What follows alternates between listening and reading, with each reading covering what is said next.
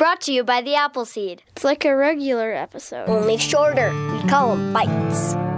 It's great to have you with us for an Appleseed Bite, a mini episode of the show, just a single story, just a few minutes long, in case you've only got a few minutes and you want to fill those few minutes with some great storytelling. And we've got some great storytelling for you today. And we want to remind you that we drop a few of these bites each week in preparation for our Thursday full hour long episode drop. This Thursday, join us for a terrific performance by the wonderful storyteller and songwriter Bill Harley, who will join us in the Appleseed studio for a performance of a story called Happy Birthday, Mrs. Nottingham. A story that's, that's partly about the generation gap and partly a rollicking tale about students and their teacher. That's coming up, and you won't want to miss it.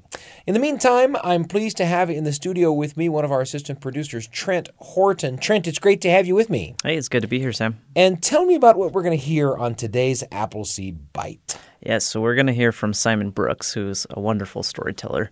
Um, but this one is called Jaguar and Hare. And uh, they actually start out as friends in this story, which which seems a little surprising. You don't often think of, of a jaguar and a hare mm-hmm. being pals. yeah, but as in as in a lot of stories, uh, we have the clever rabbit, um, kind of that trope yeah. that we see a lot. But um, interestingly, in this story, cleverness can only get you so far. so it's not quite a story like the tortoise and the hare, in mm-hmm. which slow and steady wins the race, and the tables get completely turned on the faster, stronger, more powerful critter, right? Mm-hmm. A little bit different. Yeah. Well, we're excited to hear it. Uh, Simon Brooks, again, is the storyteller.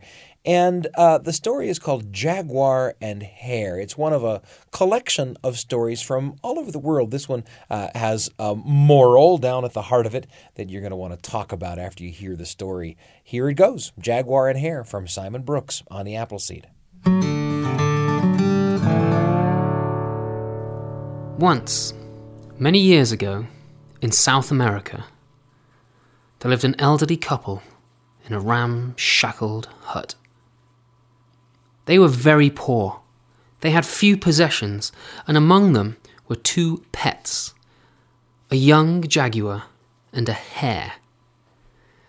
Well, one day, hare and jaguar heard this noise. And then they heard voices mumbling in the background. We're going to have to eat them. We're going to have to eat them. And Jaguar said, they, they just said, they just said that they're going to have to eat us. No, no, no, no, no, said Hare. They said they're going to heat us up some hot chocolate and they're going to give it to me first. No, no, no, no, no. I'm, I'm sure that they said that they were going to they were going to eat us. No, no, no. Look, who's got the biggest ears here? You or me? You've got tiny little ears. You can't hear a thing with those things. Look at my big long ears. Look, if you don't believe what I, what I'm saying to you, why don't you get into my cage and find out? and they'll bring you the hot chocolate first, and I won't get any, but that's all right. I'm selfless, said the hare. So Jaguar said, hmm, All right, then, I suppose. And he backed up into the tight little wooden cage, and Hare shut the door, dropped the latch, and scampered out. And it wasn't long before Jaguar heard, and the old man came in with his knives, sharpening them. He looked around once he'd seen Jaguar in the cage, and said, Well, if Hare's not here, we'll have to eat the Jaguar. Well, Jaguar broke free of the wooden cage with all of his strength and tore between the old man's legs and out into the forest. Why, that scoundrel! I'm going to find him and I'm going to eat him. I'm not going to give him a second chance. Why, he tried to trick me into being eaten by those people. Hot chocolate.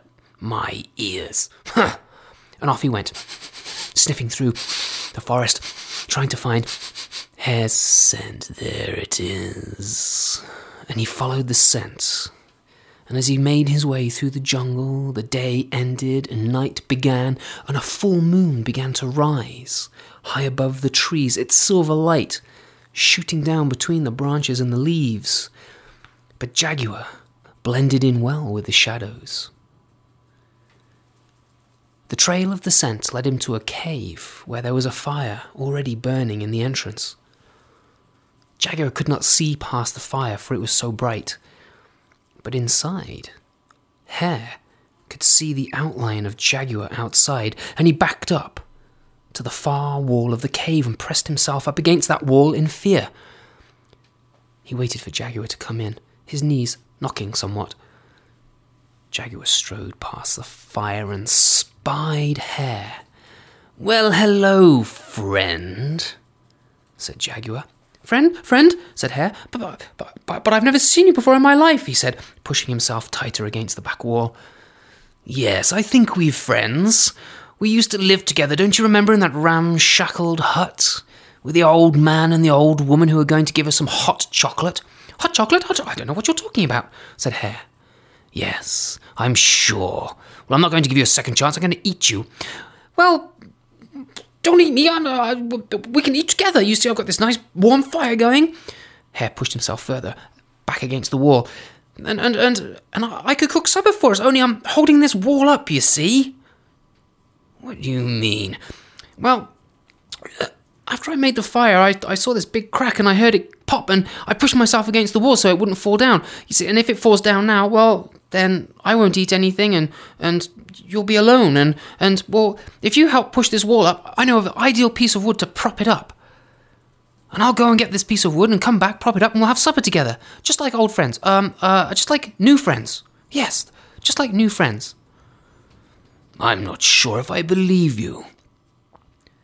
But but I can't move anyway, so you're going to either eat me or I'm going to get crushed by the wall, one way or the other. It's, I've got nothing to lose. Hmm, said the naive Jaguar, and he put his paws up against the wall above Rabbit. And Rabbit moved slowly away. And then, as soon as he got to the entrance of the cave, he bolted, deep, deep, deep into the woods, laughing and joking all the way. Jaguar didn't hear this. But he began to wonder if he'd been tricked again. He looked around the wall and could see no cracks. He very gently and very carefully took some of his weight off the wall, and it didn't seem to give, it seemed to stay right where it was, and he eventually let go of the wall altogether, and it did not come tumbling down on him. Why, that rabbit, why, that rotten old hare, I'm going to get him no third chances for him, no way! The moon was higher in the sky now than ever before, and he found the scent easily, and he quietly made his way. And he heard in the distance oh, I tricked him once, I tricked him twice. oh, I'm so clever, I'm so clever, I'm so clever, I'm so clever, I'm so clever.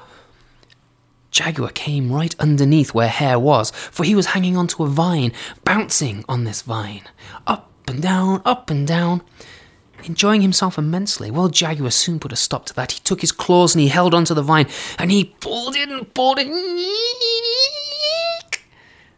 it was so tight it couldn't be pulled any more. Hare looked down and saw Jaguar in the shadows. Uh oh! Jaguar retracted his claws. Shoo!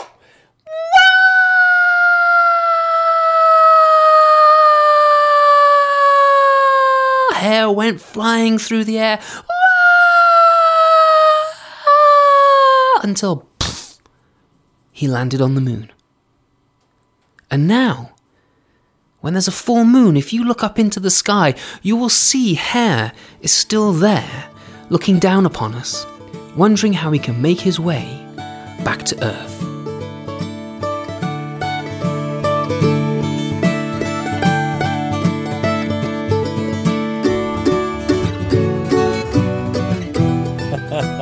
Jaguar and Hare, a story told for you by Simon Brooks.